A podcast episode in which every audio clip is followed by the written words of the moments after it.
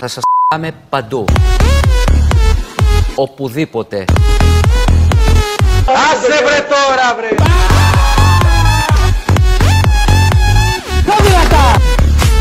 Περαστικά είστε πάρικα. Κορονοϊούς! Το δεξί πόδι του αλωνεύτη όπως βλέπουμε εμείς το αριστερό του πόδι του αλωνεύτη. Ξινοφλαούνες!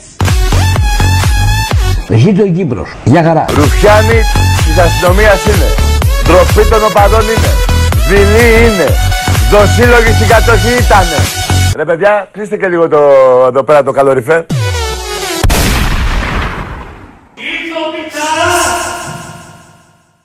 Μιας και ήρθα συναχωμένο σε αυτήν εδώ την εκπομπή Ήρθα ρε παιδί μου φοβερός με τις καραμέλες μου γίγαντας Λόγω καιρού προφανώς Εντάξει αλλά μιας και ήρθα συναχωμένος ε, Θα ήθελα να σας ζητήσω κάτι έτσι με αυτήν την ε, αισθησιακή και σεξι φωνή που αποκόμισα ας πούμε από αυτό το κρυολόγημα.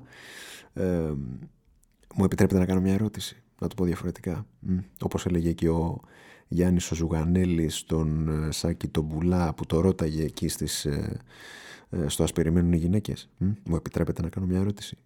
Είναι σοβαρό αυτό που συμβαίνει. Πραγματικά είναι σοβαρό αυτό που συμβαίνει. Δηλαδή ε, δεν ξέρω τι έχει γίνει κυρίες και κύριοι, δεν ξέρω να μας παρακολουθούν. Βέβαια, τι ερώτηση είναι αυτή; Μάλλον ρητορική είναι αυτή η ερώτηση. Είναι ξεχάστε. Το ξέρω να μας παρακολουθούν. Δηλαδή, για όνομα του Θεού, ζούμε σε μια χώρα ε, στην οποία ο αρχηγός του Τρίτου Κόμματος παρακολουθείται από την κυβέρνηση. Οπότε προφανώς και μας παρακολουθούν. Εντάξει, ξεχάστε το, το ρώτησε αυτό το πράγμα. Αλλά, εν πάση περιπτώσει, ε, Πραγματικά, δηλαδή, σαν εκπομπή, ας πούμε, τι impact έχουμε φτιάξει, ας πούμε, τι, τι επιρροή έχουμε, εν πάση περιπτώσει, νέα εκπομπή στο απόσπασμα τέταρτο επεισόδιο Γίγαντες, που έχουμε γνωριστεί τώρα και τα πάμε και εξαιρετικά και έχουμε χτίσει και μια σχέση, πάμε για αραβώνες, για γάμο, για όλα αυτά τα πράγματα. Ε, δεν έχω ιδέα πώς τα καταφέραμε πάλι. Μιλάγαμε στο τελευταίο, προς το τέλος του προηγούμενου επεισοδίου που εντάξει εγώ παραλυρούσα και πάλι και έβγαλα και μία, ένα, ένα άχτη ρε παιδί μου δεν μπορώ να το πω εντάξει ε, πρέπει να το παραδεχτώ σιγά σιγά. Βγάλαμε και ένα άχτη απέναντι ε, σε δύο αγωνιστές ε, στον Νίκο Δωμάνεση και στον Άρη τον Πορτοσάλτε. Ε, είμαστε υπεύθυνοι γι' αυτό δεν μπορώ να το ε, πώς το πω δεν μπορώ να το αποφύγω έτσι. Προφανώς και αποδεχόμαστε τις ευθύνες μας και είμαστε υπόλογοι και των πραξιών μας. Βγάλαμε ένα άχτη λοιπόν για αυτούς τους δύο κυρίους και μετά, δηλαδή μια μέρα μετά, δύο μέρες μετά από την προβολή του επεισοδίου, εν πάση περιπτώσει την ε, ε, ε, προώθησή τους στο Spotify και σε όλα αυτά, ε, είδαμε και τους δύο αυτούς κυρίους να περνάνε σε επόμενα επίπεδα, σε μεγαλύτερα επίπεδα γραφικότητας και δύο.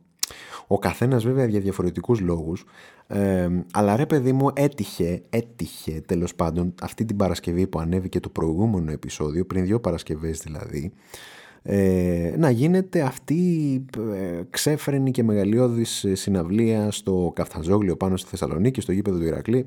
Ρωτάγανε οι Παγκοσμίδες και οι Αριανοί, ρε με ποιον παίζει ο Ηρακλής, λέει, και είναι γεμάτο το γήπεδο.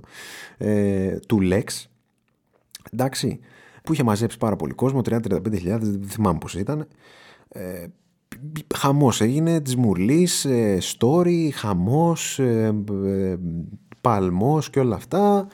τελείωσε ας πούμε η συναυλία 12.30 ώρα και ήταν όλοι μέσα στην τρελή χαρά, ήταν ξέρω εγώ και όσοι γουστάρουν κιόλας. Εν πάση περιπτώσει έγινε της Μουρλής στο Καφταντζόγλιο με τον Λέξ από τόσο κόσμο και τόσα νέα παιδιά, χαμός, χαμός, χαμός, ναι, ναι, ναι, ναι. Ε, και επειδή ήταν ρε παιδί μου πόρτα του υπερσύγχρονου στούντιο, έτσι, ε, του στούντιο και επειδή ήταν τόσο μεγάλη αυτή η συναυλία που έγινε και προκάλεσε τόσο μεγάλη εντύπωση, κλήθηκαν τα συστημικά μέσα, μέσω των συστημικών εκπομπών τους, να να την αναδείξουν λίγο, όχι ακριβώς να την αναδείξουν, αλλά ρε παιδί μου να την αναφέρουν ε, μέσα στην υπόλοιπη θεματολογία που έχουν επιλέξει για τις εκπομπές τους. Ξεκινάει λοιπόν, παίρνει τη σκητάλη πρώτος, έτσι, ε, ο κύριος Μάνεσης, πρώτος ο κύριος Μάνεσης, πρέπει να βγει και το Σάββατο, υποθέτω, βγάζει έναν ε, ρεπόρτερ της εκπομπής του, ο οποίος ε, είχε αναλάβει ας πούμε την ε, ανταπόκριση και την,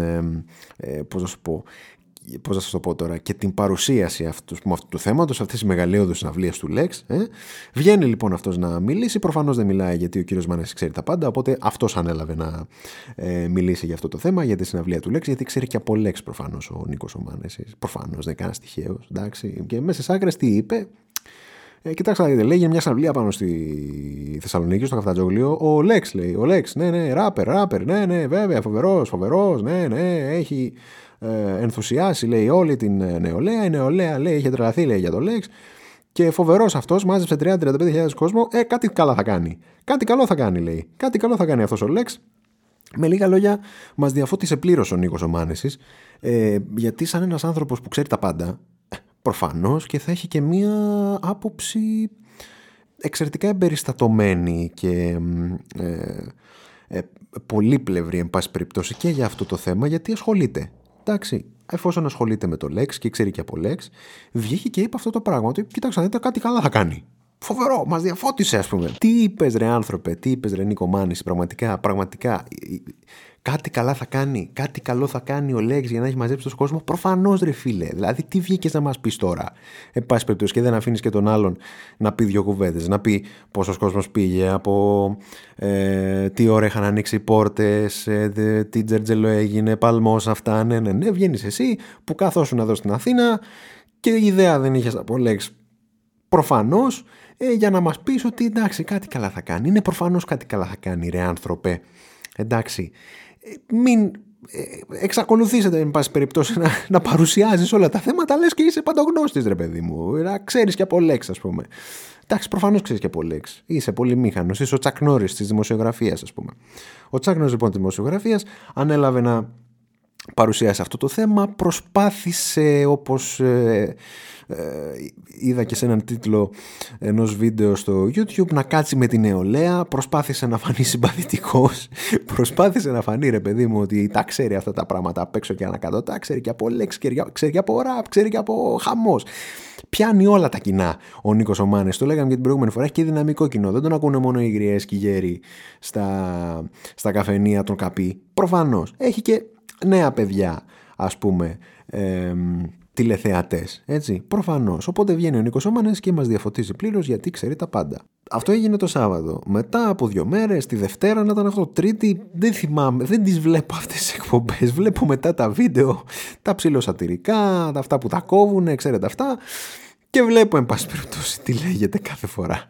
Ε, βλέπω λοιπόν ε, τη Δευτέρα ε, να βγαίνει και ο κύριος Πορτοσάλτε ε, σε μια άλλη εκπομπή στον Sky ε, το πρωί. Εντάξει, αυτός έφτασε σε άλλο επίπεδο. Δηλαδή, φεύγουμε ρε παιδί μου από το επίπεδο του κάνω τον παντογνώστη στο επίπεδο του κλασικού γραφικού προπαγανδιστή ρε παιδί μου που ε, προσπαθεί να ε, υπερασπιστεί με νύχια και με δόντια αυτό το σύστημα που μας έχει πετσοκόψει όλους εν πάση περιπτώσει οπότε βγαίνει αυτός ο, ο δημοσιογράφος, ο κύριος Πορτοσάλτε, Άρης Πορτοσάλτε, έτσι, αεκτζής έμαθα ότι είναι. Δεν έχει καμιά σημασία αυτό, απλά επειδή υπόθηκε το όνομα την προηγούμενη φορά, τελικά είναι αεκτζή. Ωραία, μπράβο.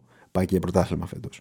Εν πάση περιπτώσει, βγαίνει ο κύριος ε, Πορτοσάλτε, ε, και λέει ότι κοιτάξτε να δείτε είχαν μαζευτεί καμιά τρινταριά χιλιάδες και τι είναι αυτό ας πούμε, τι συνθήματα είναι αυτά ας πούμε από την νεολαία αυτή είναι η νεολαία και αυτός είναι ο κύριος Λέξ με τέτοιους άθλιους στίχους και τέτοια άθλια συνθήματα δεν σε πείραξε αυτό.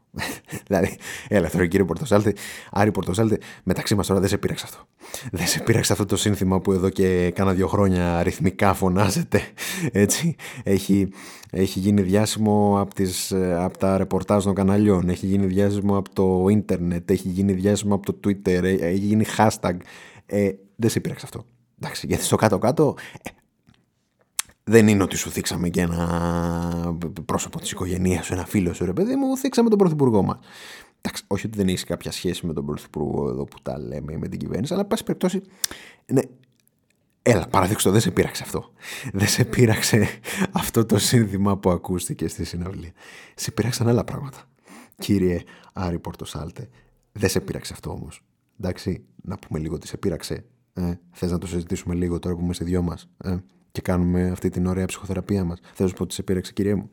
Θα σου πω τι σε πείραξε. Σε πείραξε ότι όλοι αυτοί οι άνθρωποι εκεί στο Καφτατζόγλιο 30-35 χιλιάδες βρήκαν ένα πεδίο έκφρασης που δεν ανήκει σε αυτό το σύστημα που υπηρετείς. Σε πείραξε αυτό. Σε πείραξε ότι όλοι αυτοί οι άνθρωποι ξέρουν πως το σύστημα στο οποίο είσαι μέρος είναι τόσο διεφθαρμένο που ψάχνουν διόδους για να ξεφύγουν από αυτό. Και αυτός σε ενοχλεί, κύριε Πορτοσάλτε.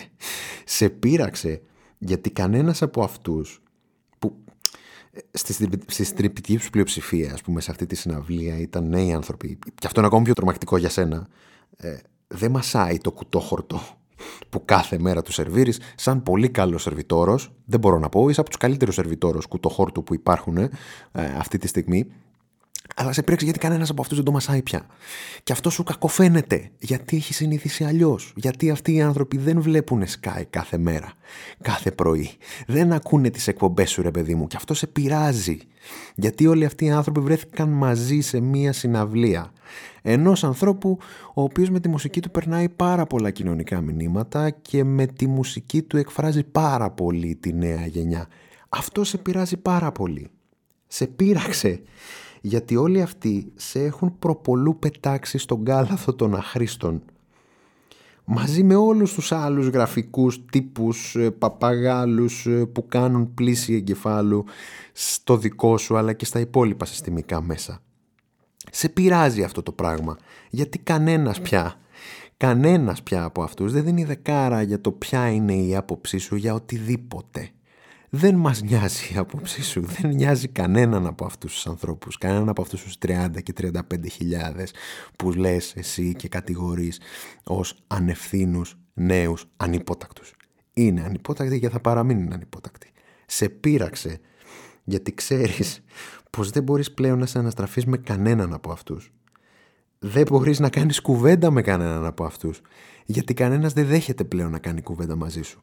Γιατί κανένας πλέον δεν σε παίρνει στα σοβαρά γιατί όλοι τους έχουν πάρει χαμπάρι, σε έχουν πάρει χαμπάρι και ουσιαστικά στον κόσμο τους, σε αυτόν τον ελεύθερο κόσμο, αυτόν των 30-35 χιλιάδων νέων, εσύ δεν έχεις καμία θέση.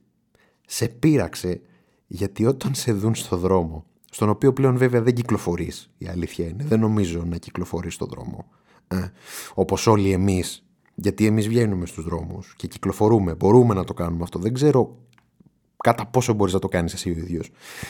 Αλλά παρόλα αυτά, αν σε δουν στο δρόμο, στη χειρότερη περίπτωση θα αλλάξουν πεζοδρόμιο. Απλά για να αποφύγουν να πέσουν φάτσα φόρα με σένα. Με σένα. Με τον άνθρωπο που δηλητηριάζει το παρόν τους και το μέλλον τους. Όλα αυτά σε πείραξαν. Που ανέφερα μόλις. Δεν σε πείραξε το Μητσοτάκι γαμιέσαι δεν σε πείραξε αυτό. Sorry. Όλο αυτό ήταν μια τεχνική την οποία χρησιμοποίησες προκειμένου να στρέψεις το κλίμα κάπου αλλού σε ένα άλλο σημείο να προσπαθήσεις να πείσεις όλον αυτόν τον κόσμο που ακόμα σε παρακολουθεί γιατί η πλειοψηφία αυτού του κόσμου δεν έχει άλλη επιλογή, μένει στο σπίτι του. Πολλοί από αυτούς είναι μεγάλοι άνθρωποι. Τι να δούμε. Πέφτει το τηλεκοντρόλ σε κάποιο κανάλι. Ε, προσπάθησες όλους αυτούς τους ανθρώπους να τους ε, στρέψει σε μια συγκεκριμένη κατεύθυνση χρησιμοποιώντας την καλή τεχνική της ε, παραπληροφόρησης. Αλλά παραδέξου το σε παρακαλώ, δεν σε πείραξε αυτό το σύνθημα που φω, φωνάξαν όλοι αυτοί οι άνθρωποι, όλοι αυτοί οι άνθρωποι, εν πάση περιπτώσει πολλοί από αυτούς, για ακόμα μία φορά. Δεν σε πείραξε αυτό. Παραδέξου το.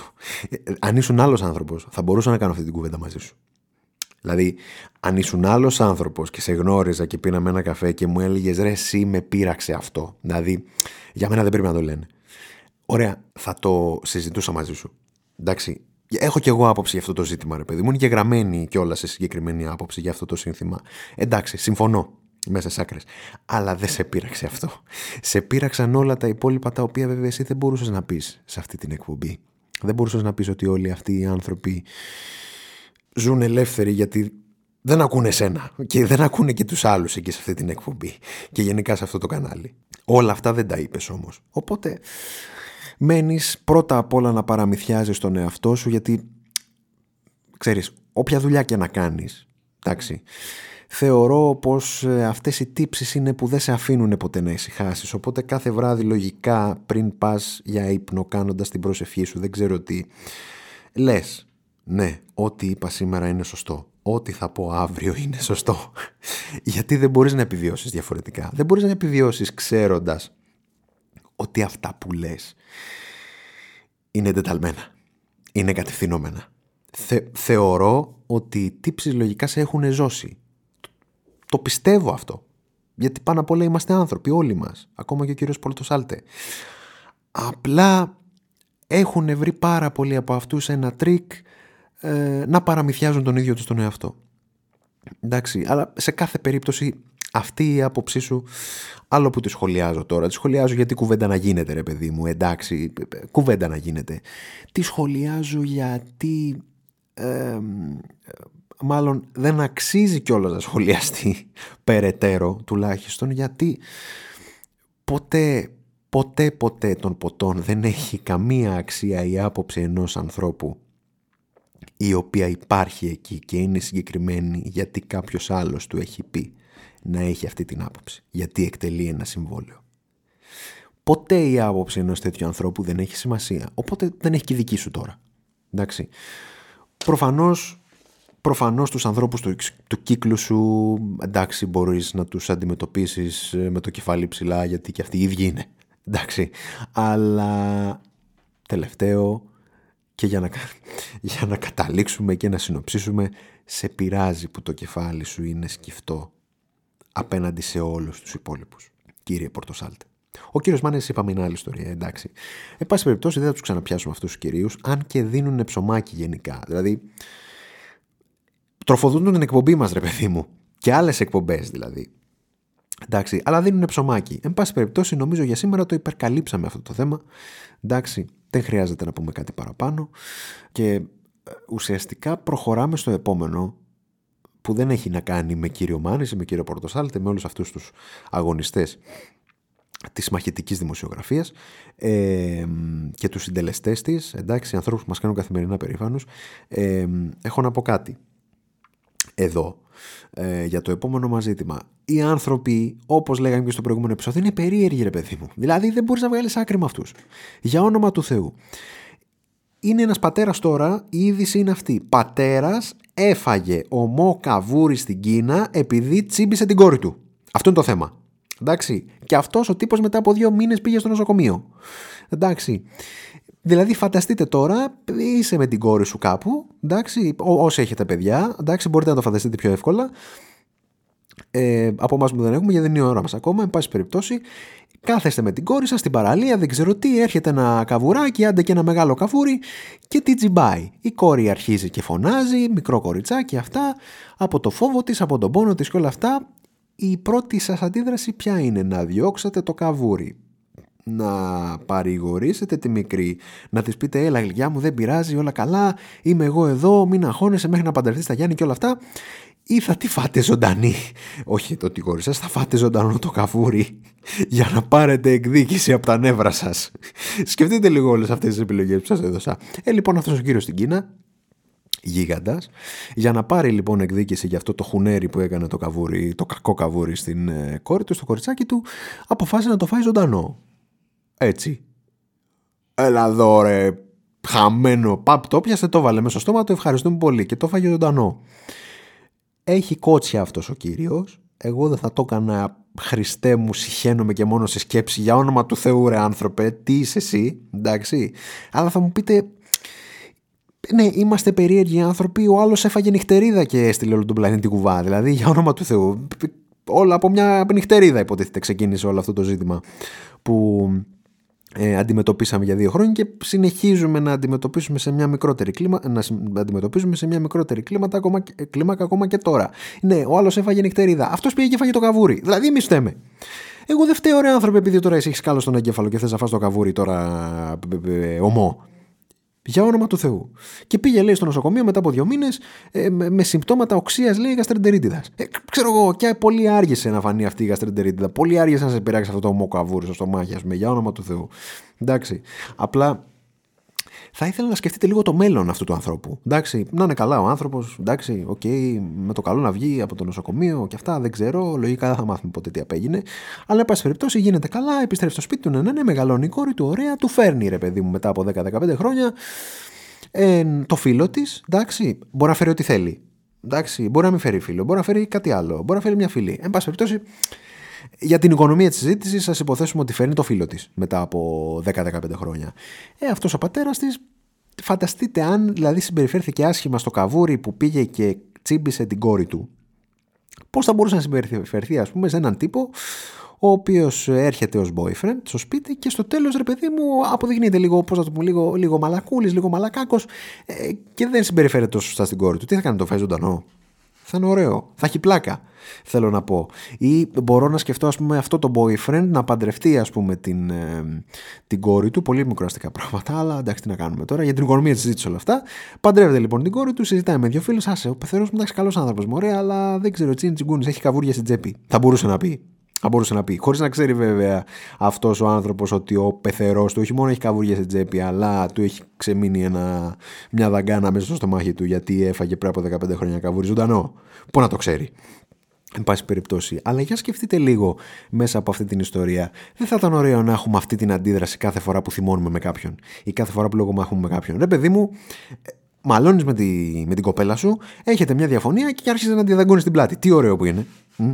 Άρχισε να τη δαγκώνεις στην πλάτη. Γιατί όχι; Θα μου πείτε, εντάξει, το, το δάγκωμα υπάρχει ακόμα σε μια άλλη μορφή. Εντάξει, ναι, εντάξει, δεν μιλάμε γι' αυτό. Τώρα μιλάμε για δάγκωμα, δάγκωμα, ρε παιδί μου. Πώς έφαγε αυτός στο καβούρι, άρχισες και εσύ να, να, να δαγκώνεις την κοπέλα στον νόμο. Γιατί, ωραίο. Ή ξέρω εγώ, τσακώνες στο φανάρι με έναν άλλον τύπο, οδηγάς εσύ, οδηγάει αυτός, παπ σου έρχεται μούρι με μούρι, κατεβαίνεις εσύ και αρχίζεις να του δαγκώνεις τον προφυλακτήρα και να τον μασάς. Πάνω κάτω, πάνω κάτω, πάνω κάτω. Αρχίζεις μετά του δαγκώνεις τον καθρέφτη. Ωραίο. Είναι ωραίες τεχνικές αυτές. Εγώ λέω να βάζουμε καινούριε συμπεριφορές μέσα στη ζωή μας. Γενικά, λέω να προσαρμοζόμαστε ε, στην εποχή που αλλάζει. Λέω να παίρνουμε τα καλά ανθρώπων ε, τα οποία μας, το να, μας τα προσφέρουν απλόχερα ρε παιδί μου όπως αυτή η δαγκωματιά που έκανε αυτός ο κύριος. Αυτή η δαγκωματιά μπορεί να ε, μας βάλει σε μια νέα εποχή. Τη νέα εποχή του δαγκώματος και των δαγκωμάτων τσακώνεσαι, δαγκώνεις κατευθείαν. Δεν έχει, γίνεσαι Λουί Σουάρες. Γιατί ας πούμε ο Λουί Σουάρες που είναι χρόνια μπροστά αυτός ο άνθρωπος, γιατί ο Λουί Σουάρες είναι, είναι άσχετος, ας πούμε, ο Λουί Σουάρες είναι άχρηστος, είναι δηλαδή τι είναι, χαζός είναι, ας πούμε, που το έχει εφαρμόσει αυτό το σύστημα εδώ και 10-15 χρόνια. Ε, Οπότε έρχεται αυτός ο άνθρωπος από την Κίνα να επιβεβαιώσει την τακτική του Λουί Σουάρες και να μας πει τι κάνετε, ρε. Ε, με γροθιές και μούτζες και ε, κολοδάκτυλα με συγχωρείτε κιόλας και δηλαδή χειρονομίες. Τι είναι αυτά, κατευθείαν δαγκωματιές. Δαγκωματιές. Βοηθάμε και ένα κλάδο έτσι τους οδοντοτιάτρους. Θα πηγαίνουμε στους οδοντοτιάτρους να μας φτιάχνουν τα δόντια. Θα κάνουμε τζίρο στους οδοντοτιάτρους. Το πιο τρομακτικό επάγγελμα που υπάρχει στον κόσμο ναι αλλά εντάξει θα τους ε, ε, βάλουμε να αναπτύξουν την επιστήμη τους έτσι θα δυναμώσουν τα δόντια μας Σκεφτείτε τότε λίγο από όλες τις μεριές. Ε, Σας παρακαλώ. Εγώ απλά το αφήνω στο τραπέζι. Δεν λέω κάτι άλλο, εν πάση περιπτώσει. Ε, Αυτός ήταν ο τύπος από την Κίνα. Τον ευχαριστούμε πάρα πολύ για όσα μας προσέφερε, που μας έδωσε ψωμί. Ε, για να το, για, ε, μας έδωσε ψωμί και ρε παιδί μου μπήκε στη συζήτηση αυτής της εκπομπής πάρα πολύ ευχάριστα. Έτσι. Αλλάξαμε τελείως κλίμα, βλέπετε από πριν. Ε, και αφόσον τελειώσαμε και αυτό το δεύτερο ζήτημα, πάμε τώρα στο μουσικό μας show. Σήμερα έχουμε ντουέτο. Είναι ο Αλέκος και ο Μιχάλης από τη Θεσσαλονίκη είναι αυτοί οι δύο. Θα πούνε ένα φοβερό τραγούδι. Πασχάλης Τερζής ε, ακούω εδώ από το control. Ωραία, τους αφήνουμε παρακαλώ. Αλέκο Μιχάλη, μιλάμε, ε, κάντε χαμό. Σας αφήνω. Το σπίτι τα καράματα. Περίμενα να αρχίσω. Εγώ αγάπη μου δεν είμαι Έλα ξεκίνα εσύ Εγώ είμαι μετά. απ' τη Θεσσαλονίκη Εγώ λοιπόν σε φοβήθηκα ποτέ μου. Ποτέ δεν έβαλα νερό μες στο κρασί. Εγώ δεν γέρνω με τα φυσίματα ναι μου Μένω. Και δεν Δεν θα αλλάξω γίνεται επειδή το δες εσύ. Δικαίωμά μου να γίνω το σπίτι στα χαράματα Δικιά μου Είναι η ζωή και μου ανήκει. Εγώ έγινα από αυτούς που ξυγελάνε κλάματα. Εγώ είμαι μάτια μου αυτή η Θεσσαλονίκη. Ε, θα το κάψουμε απόψε το γάμισο τραγούδι. Πιπέρι, πιπέρι, πιπέρι, σας παρακαλώ. Πιπέρι, κύριε Αλέκο, πιπέρι. Λοιπόν, φτάνει. Ε, ευχαριστούμε πάρα πολύ. Κάνατε το χαμό σας. Συνεχίζετε να τραγουδάτε. OK, okay, ευχαριστούμε πάρα πολύ. Αλλά φτάνει, σας παρακαλώ. Θα μας κόψει το ραδιοτηλεοπτικό. Δηλαδή, για όνομα του Θεού, έχουμε μείνει ήδη πάνω για τρεις εκπομπές. Στην τέταρτη να μας κόψουν θα είναι αμαρτία. Λοιπόν, σας ευχαριστούμε πάρα πολύ. Και τώρα, μόλις ακούσετε αυτό το τραγούδι, εννοείται το καταγράφετε, εντάξει, το αξιολογείτε για να έρθετε να ψηφίσετε μετά από κάποιες εκπομπές. Θα σας πούμε στη συνέχεια. Αυτή ήταν η τρίτη διαγωνιζόμενη μας. Εντάξει, σε αυτό το μουσικό σοου. Ε, ε, με ρωτάει ένας εντωμεταξύ. Μου λέει, να σου πω, μου λέει, στην προηγούμενη εκπομπή λέει, είχε λέει τραγούδι. Λέω την άκουσες. Ναι, μου λέει την άκουσα. Του λέω, sorry, άκουσες την προηγούμενη εκπομπή και δεν κατάλαβες ότι είχε τραγούδι; Δηλαδή, ξέρω εγώ, ήρθε ο Σωτήρης και μας τραγούδισε. Μας τραγούδισε, εν πάση περιπτώσει. Ναι, καταλάβατε, άκουσες το σωτήρι να τραγουδάει, να προσπαθεί να τραγουδάει, να, τραγουδάει, να υποδίεται τον τραγουδιστή και δεν κατάλαβες ότι είχαμε τραγουδί. Αλήθεια τώρα. και έρχεσαι έτσι και μου το λες ότι. Α, να πιάσουμε και συζήτηση και όλο γι' αυτό. Να αρχίσω να σου λέω ναι, ναι, ναι, ήταν ένας τύπος. Την άκουσα στην εκπομπή καθόλου. Ή την έβαλες και μετά έκανες άλλες δουλειές, ας πούμε. Που και αυτό γίνεται. Ναι, προφανώς. Ξέρω ότι. Δυστυχώς ε, αρκετοί από εσάς μας χρησιμοποιείτε αυτό, μας εκμεταλλεύεστε. Δηλαδή, ποτέ δεν μας ακούτε. Εντάξει, εγώ μιλάω δηλαδή, ας πούμε, αυτή τη στιγμή και εσείς πλένετε τα πιάτα, εσείς κατεβάζετε τα σκουπίδια, εσείς σιδερώνετε, εντάξει, και έχετε στο νου σας το σίδερο ε, να μην κάψετε καμιά μπλούζα και κανένα πουκάμισο και κανένα παντελόνι, εντάξει. Ε, έχετε στο νου σας να τα σιδερώσετε όλα τέλεια και εγώ μιλάω από πίσω και δεν με ακούτε. Εντάξει. Ε, νιώθω πολύ άσχημα για σένα, ντρέπομαι για σένα που το κάνεις αυτή τη στιγμή ντροπή που λέμε τόσο ωραία πράγματα και τόσο σημαντικά πράγματα για την καθημερινότητά σου και εσύ το μόνο που κάνεις αυτή τη στιγμή είναι να πας στο σίδερο πάνω κάτω, πάνω κάτω, πάνω κάτω. Εντάξει. Σου έχει και ξεφύγει λίγο ένας λαϊκέ στο πιάτο, σε παρακαλώ. Πάρ τον εκεί. Αυτό. Ναι, ναι, αυτό, αυτό. αυτό. Μπράβο. Ναι. Πάνω, δεξι... πάνω αριστερά, πάνω αριστερά, πάνω αριστερά. Τι είχες, τι έφαγες, ε, τηγανίτε έφαγε.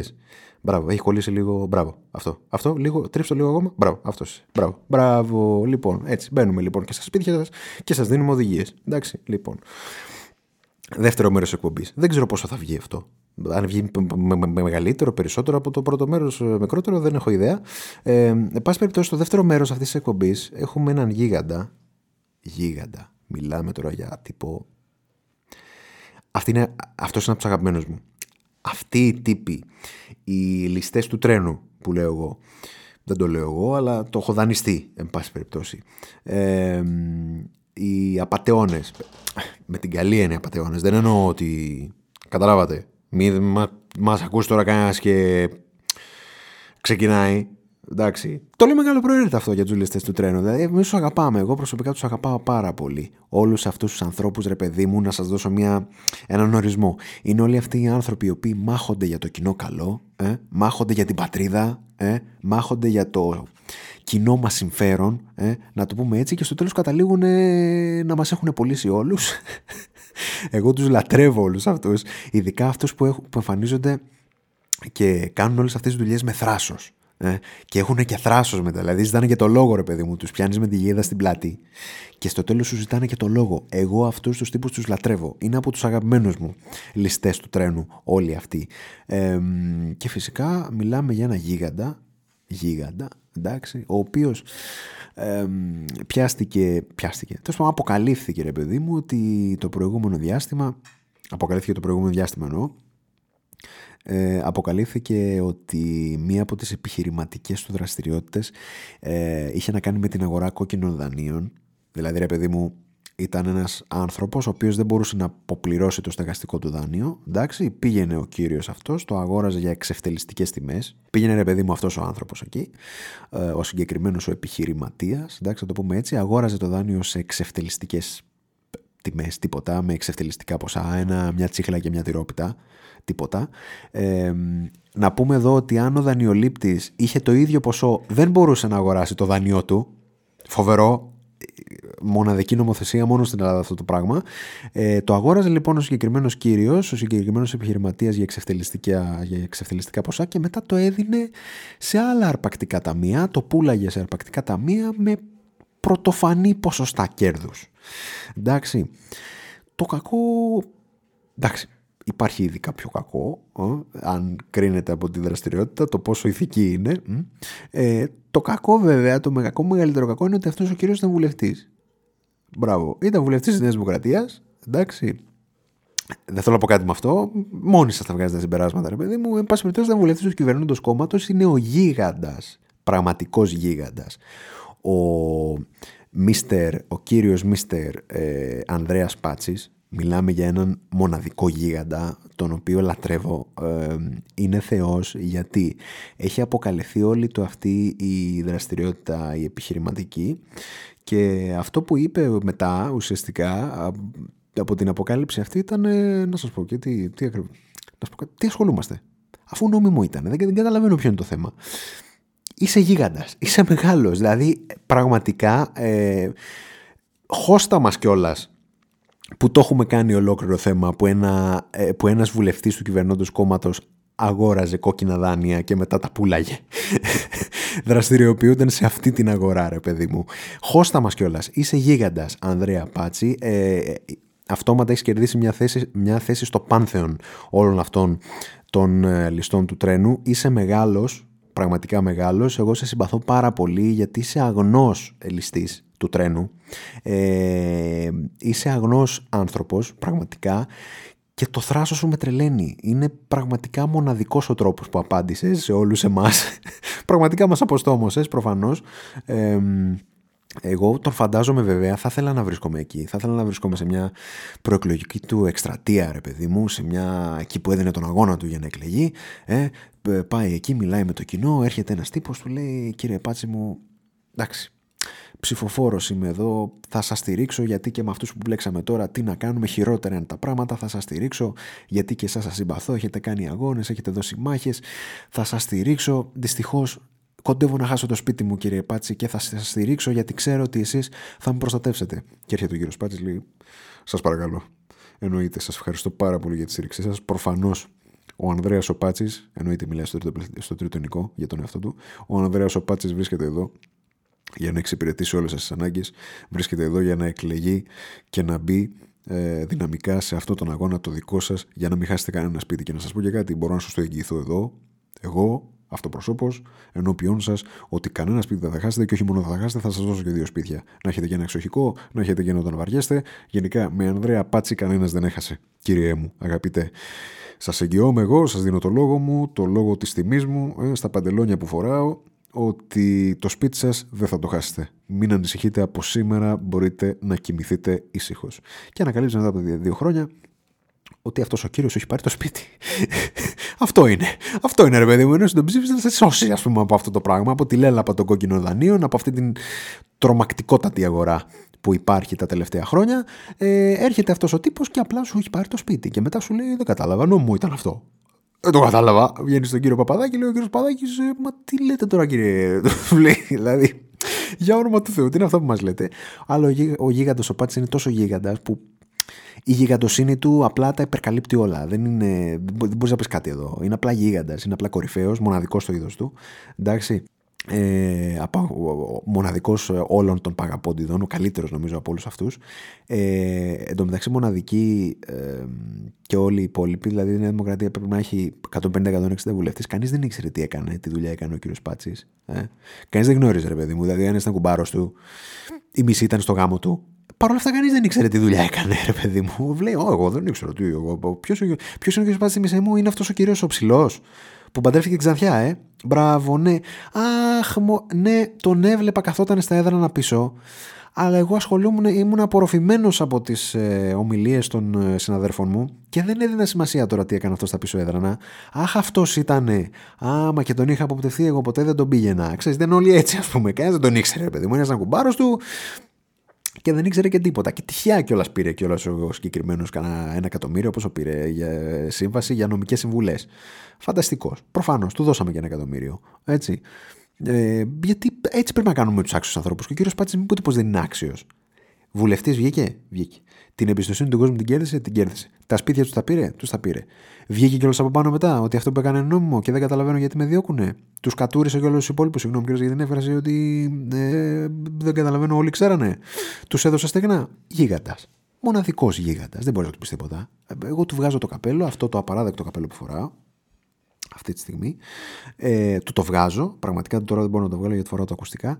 Ε, είναι μοναδικός στο είδος του. Πραγματικά ε, και εγώ μπορώ να σας πω το εξής. Επειδή δεν ξέρω αν μας ακούγατε και από την προηγούμενη εκπομπή, ε, δηλαδή πριν το απόσπασμα, αλλά εγώ ας πούμε, προσωπικό μου που λένε ήταν ο δικό μου ήταν ο Στέφανος Τσιπάς. Μεγάλος ο Στέφανο Τσιπάς, φοβερός αθλητής, μοναδικός άνθρωπος, μεγάλη προσωπικότητα, χαμηλών τόνων, όλα αυτά.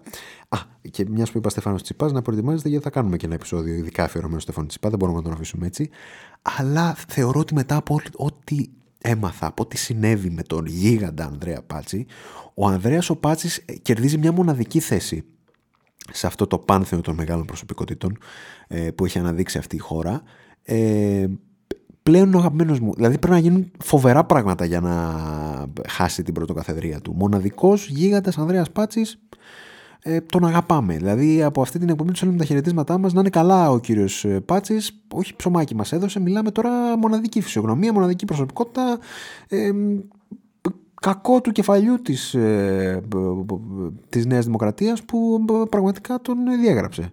Εντάξει, απορώ. Δεν, είναι, είναι φοβερά χαρισματικός αυτός ο άνθρωπος. Πρέπει να τον κρατήσετε στο κόμμα σας. Εντάξει.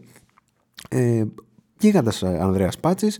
Ε, και μια που μιλήσαμε για αυτό το γίγαντα, ε, να πάμε και στο τελευταίο ε, θέμα της ημέρας για να μιλήσουμε και λίγο σοβαρά, να κάνουμε μια ανοίξη, ένα σχόλιο. Θα μου πεις, τι εννοείς να μιλήσει σοβαρά, δηλαδή την προηγούμενη εκπομπή τι έκανες, κορόιδευες, ηρωνευόσουν. Όχι, ρε παιδί μου, τι είπα εγώ, ότι ηρωνευόμουν.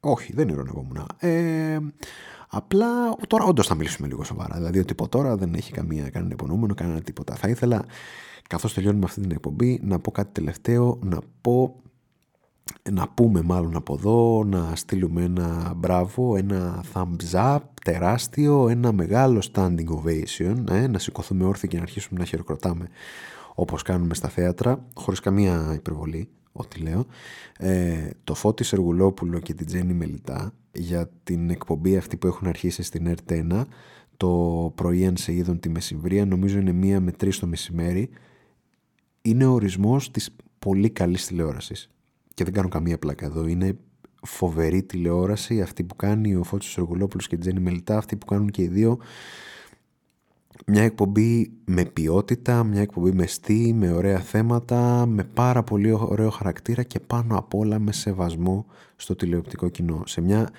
εποχή, σε μια περίοδο που ε, όλη η τηλεόραση έχει γεμίσει ε, άπειρες τατιάνες, Δηλαδή και μάλιστα έχετε την Τατιάνα στο νου σας, έχετε στο νου σας τα συναισθήματα που σας γεμίζει η Τατιάνα, που αποκομίζετε βλέποντας Τατιάνα. Ωραία, τώρα δεν έχει γεμίσει απλά Τατιάνα στη τηλεόραση, έχει γεμίσει και κακέκτυπα Τατιάνας. Το ξέρω, είναι περίεργο αυτό που λέω, αλλά φανταστείτε ότι δεν είναι απλά Τατιάνα, μια πέραντη Τατιάνα η τηλεόραση σήμερα, είναι και πολύ πολλές μικρές κακές Τατιάνες. Έχετε ήδη την Τατιάνα στο μυαλό σας, φανταστείτε την ακόμα πιο κακή. δηλαδή, ε, σε μια τέτοια περίοδο που ε, από το πρωί μέχρι το βράδυ η τηλεόραση ασχολείται με μια τρομερά αποκρουστική θεματολογία που δεν έχει να κάνει πλέον με την είδηση αλλά έχει να κάνει με το κουτσομπολιό, το κακό κουτσομπολιό που μας γυρίζει πάρα πολλά χρόνια πίσω. Έρχεται ο Φώτσος Αργολόπουλος, έρχεται η Τζέννη Μελιτά και γενικά η ΕΡΤ που γενικά η ΕΡΤ αποτελεί τον πολύ φωτεινό κανόνα σε αυτή την... Το φωτεινό κανόνα είπα, αποτελεί τη, τη φωτεινή εξαίρεση σε αυτόν τον ε, θλιβερό κανόνα που δυστυχώς επικρατεί στη σημερινή τηλεόραση, έρχονται για να μας αποδείξουν πως ακόμα υπάρχει ποιοτική τηλεόραση που πάνω απ' όλα σέβεται το τηλεοπτικό κοινό. Το σέβεται και δεν τους σερβίρει μπουρδες από το πρωί μέχρι το βράδυ. Δεν τους σερβίρει τοξικότητα, δεν τους σερβίρει καταχνιά, ε, δεν τους σερβίρει ε, λάσπη και κυτρινίλα, ε, τους σερβίρει καλό ποιοτικό θέαμα. Ε, Πολλά μπράβο στον Φώτη το Σοργουλόπουλο και την Τζέννη τη Μελιτά για αυτό που κάνουν και γενικά όλες οι εκπομπές της ΕΡΤ και όλες οι παραγωγές της ΕΡΤ που πραγματικά κρατάνε το επίπεδο όσο πιο ψηλά μπορούν σε μια τηλεόραση η οποία είναι, δεν ξέρω, είναι, είναι ό,τι χειρότερο μπορείς να δεις σήμερα. Λυπάμαι πάρα πολύ που το λέω, αλλά αν εξαιρέσετε ας πούμε κάποιες ε, παραγωγές ε, μυθοπλασίας και εγώ δεν ξέρω τι, κάποιες σειρές που άντε πες είναι ηθοποιοί ρε παιδί μου, άνθρωποι που αγωνίζονται αυτά, ναι, με ένα σενάριο, κάτι, μία φαντασία, κάτι, όλα τα υπόλοιπα που σερβίρει η σημερινή τηλεόραση είναι ένα απέραντο σκατό. Αυτό είναι. Εντάξει, οπότε έρχεται ο Φώτης ο Σεργουλόπουλος και η Τζέννη Μελίτα και πραγματικά ανεβάζουν το επίπεδο όσο πιο πολύ μπορούν σε μια περίοδο που ε, η τηλεόραση γίνει μια μεγάλη τατιάνα. Μπράβο λοιπόν, πάρα πολλά μπράβο. Ε, αυτά ήταν τα θέματα τα σημερινά. Εντάξει, ξανά παραλυρίσαμε. Προφανώς, κάθε φορά αυτό θα κάνουμε. Δεν, δεν κατάλαβα από την πρώτη εκπομπή. Ήμουν ξεκάθαρος νομίζω. Δεν, εντάξει, δεν θεωρώ ότι έχουμε αθετήσει τις υποσχέσεις μας, ποτέ δεν το κάνουμε, να το ξέρετε αυτό. Ε, θα τα πούμε σε δύο εβδομάδες για το επόμενο επεισόδιο που θα είναι και το πέμπτο του αποσπάσματος, ρε τι γίνεται, που, το οποίο πέμπτο επεισόδιο θα έρθει ε, πάνω στην έναρξη του Μουντιάλ. Οπότε προαναγγέλω από τώρα πως αυτό το, η θεματική του επόμενου επεισοδίου θα έχει Μουντιάλ, προφανώς όχι αγωνιστικό, Εντάξει, ποιοι είμαστε εμείς, να μιλήσουμε τώρα αγωνιστικά, τα έχετε ακούσει από άλλους. Ε, θα μιλήσουμε όμως, επειδή αυτό το Μουντιάλ έχει πάρα πολλές ιδιαιτερότητες, θα μιλήσουμε για την επιλογή αυτής της χώρας, θα μιλήσουμε ε, για την καταπάτηση ε, ανθρωπίνων δικαιωμάτων που συνέβη κατά την περίοδο κατασκευής όλων αυτών των έργων στο Κατάρ για να υποδεχθεί αυτό το έργο, αλλά και κατά την περίοδο θέασης ε, του, ε, της διοργάνωσης. Θα μιλήσουμε για όλα αυτά τα πράγματα αλλά και για πάρα πολλά παραπάνω. Νομίζω θα έχει ενδιαφέρον να με ακούσετε να παραλυρώ σε ακόμα μία εκπομπή. Αυτοί ήμασταν και σήμερα. Το ηχογραφήσαμε δεύτερη φορά το δεύτερο μέρος. Ε, γίγαντες κι εμείς, σαν τον Ανδρέα Πάτσι. Γίγαντες, εντάξει. Πιο γίγαντος ο Ανδρέας ο Πάτσης εννοείται. Δεν διεκδικούμε καμιά καμιά σύγκριση μαζί του. Προφανώς είναι άπιαστος ο τύπος. Ε, οπότε σας φυλάμε στα μούτρα όλους σας. Εντάξει, να είστε πάρα πολύ καλά, να προσέχετε τον εαυτό σας. Τα λέμε σε δύο εβδομάδες. Ευχαριστούμε πολύ. Γεια σας.